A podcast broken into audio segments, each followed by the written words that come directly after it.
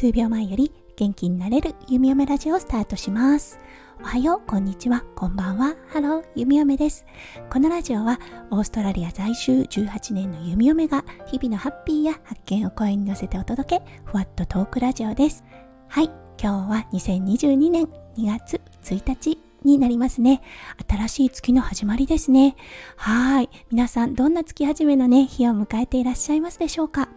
オーストラリアはね、すっごいいいお天気なんです。今朝ね、8時ぐらいに息子くんと散歩に出かけたんですが、もう太陽がじりじりでね、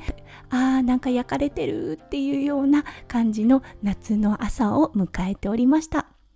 はい、今日だったんですが、弓嫁ね、昨日結構大きな出来事がありました。そのね、出来事っていうのは弓嫁の心の中のものだったんですが、何があったのかそしてね弓嫁の心にどんな変化がね生まれたのか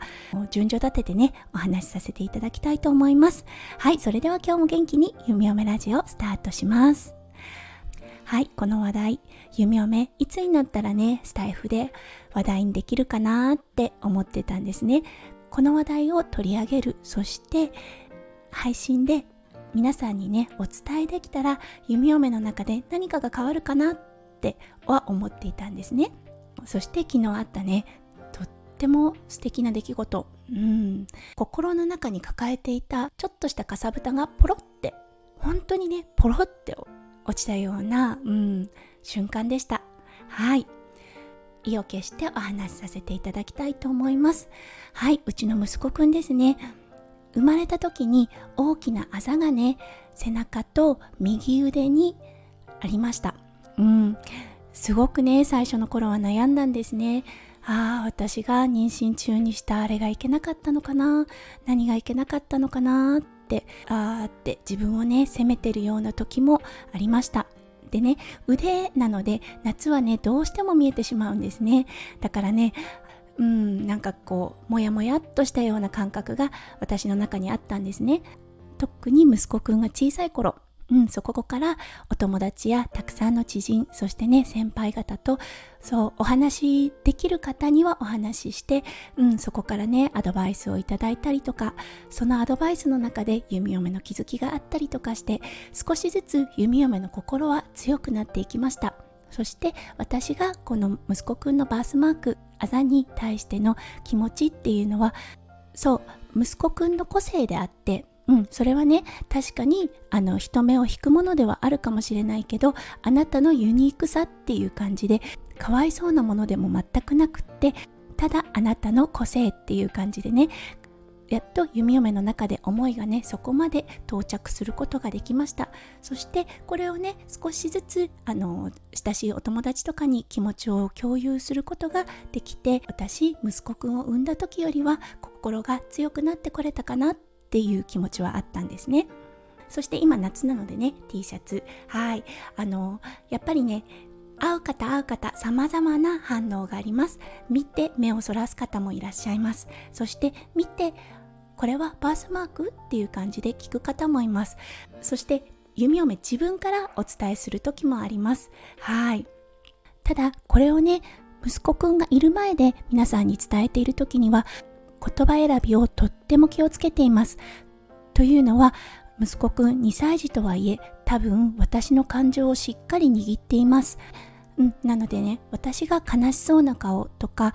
残念なんだけどっていう感じで伝えてしまうとそれをね息子くんはしっかり理解してしまって僕の体は残念なものなんだ僕の体は悲しいものなんだっていう風に捉えてしまうと思ったんですね。だから皆さんにお伝えする時は極力ねうんこれはね個性ユニークさっていう感じでいつもお伝えしているようにしていました。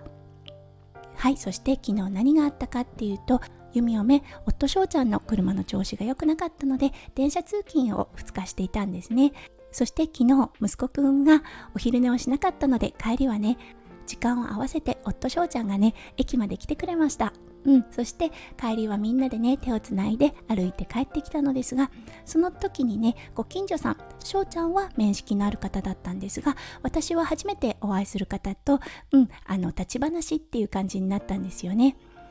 そうそしてその方ね息子くんの腕を見てそして息子くんの目を見てね Wow that's so cool って言ったんですねそう私今まであーとかね、うん、あ、そうなんだ、でも仕方ないよ、大丈夫、大丈夫、何もね、問題ないからっていうね、アドバイスはあっても、Wow, that's so cool って言われたのはね、初めてだったんです。そう、直訳すると、わ、それかっこいいねって言ってくれたんですね。すごいよ、かっこいいよって。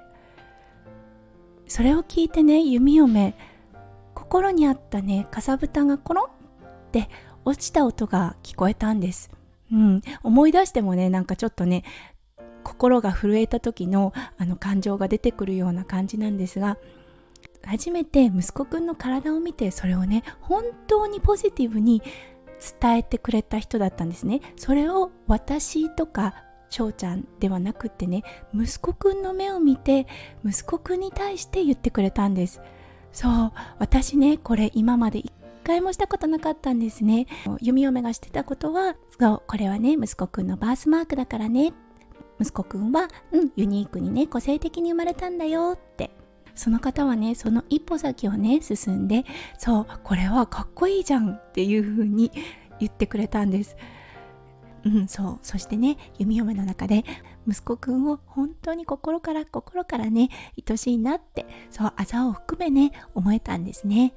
うん、その方の職業あのコメディアンさんなんですね。そしてあの自分の思ったことをねしっかりと伝えるっていうことね。やっぱり職業柄なのかもしれませんけど本当にすごいなって思ったんですね。結構勇気がいることだと思うんですね。人と違う。それをポジティブとして捉えてそれを伝えてあげるっていうことね。いろんな捉え方があるあると思うんですね。弓嫁は本当に心から救われました。うん。だけどね人によってはそれをいいと捉える方もちょっと初対面なのにっていう風に捉える方もいらっしゃるかもしれないですよね。そうその中でね、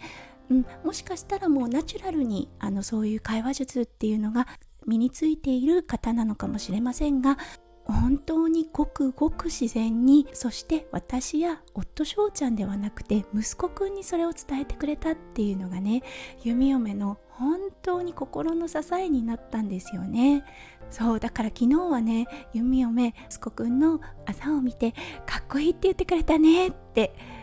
本当に心からの気持ちで声で息子くんに嬉しかったねって言ってあげることができたんですね。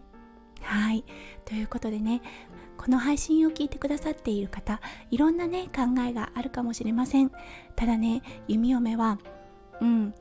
いろいろ悩んでいろいろ考えてそしてある程度自分の中で納得いってた答えそしてね昨日はそれを一歩先の感情まで持ち上げていただいたっていうような感覚があった出会いでした。うん。本当にこの配信で皆さんにこの気持ちをねお伝えできてよかったです。そしてねこの気持ちをそう音声として残すことができてよかったです。もしかしたらね何年か先にこれを息子くんが聞いてくれるかもしれません。うん。その時にママはこんな風に考えてたんだなっていう風に思えるのかな。うん。思ってほしいな。そしてねその時の息子くん自分のバースマークに対してうん強い気持ちでそう自分の個性だ。そしてかっこいいんだっていう風にね思えてくれてると本当に嬉しいなって思っています。今日はねちょっとねあの心が震えちゃってあの感情的に声もなってしまったかもしれません。これからねいろんな場面でねいろんな感情が生まれてくるかもしれません。でも弓嫁はね勇気を持ってその時の感情を言葉にして声にしてスタイフに残していきたいなって思います。うんそれはねいつか息子くんが聞くことになるかもしれない。そしてね息子くんの力になるかもしれないっていうことをね信じてね弓嫁の心の成長も残していきたいなって思っています。心をねさらけ出すのって本当に勇気がいりますね。だけどこの配信ができたことで弓嫁の心さらに一段階上に上がれたような気がします。はいそれはね他でもない皆さんのおかげさまです。なのでねいつも本当にありがとうございます。はい。ということで、今日はちょっと弓嫁の心をさらけ出すような配信となっておりましたが、最後まで聞いてくださって、本当に感謝の気持ちでいっぱいです。はい。それでは皆さん素敵な一日となりますよう弓嫁心からお祈りいたしております。それではまた明日の配信でお会いしましょう。数秒前より元気になれる弓嫁ラジオ弓嫁でした。じゃあね。バイバイ。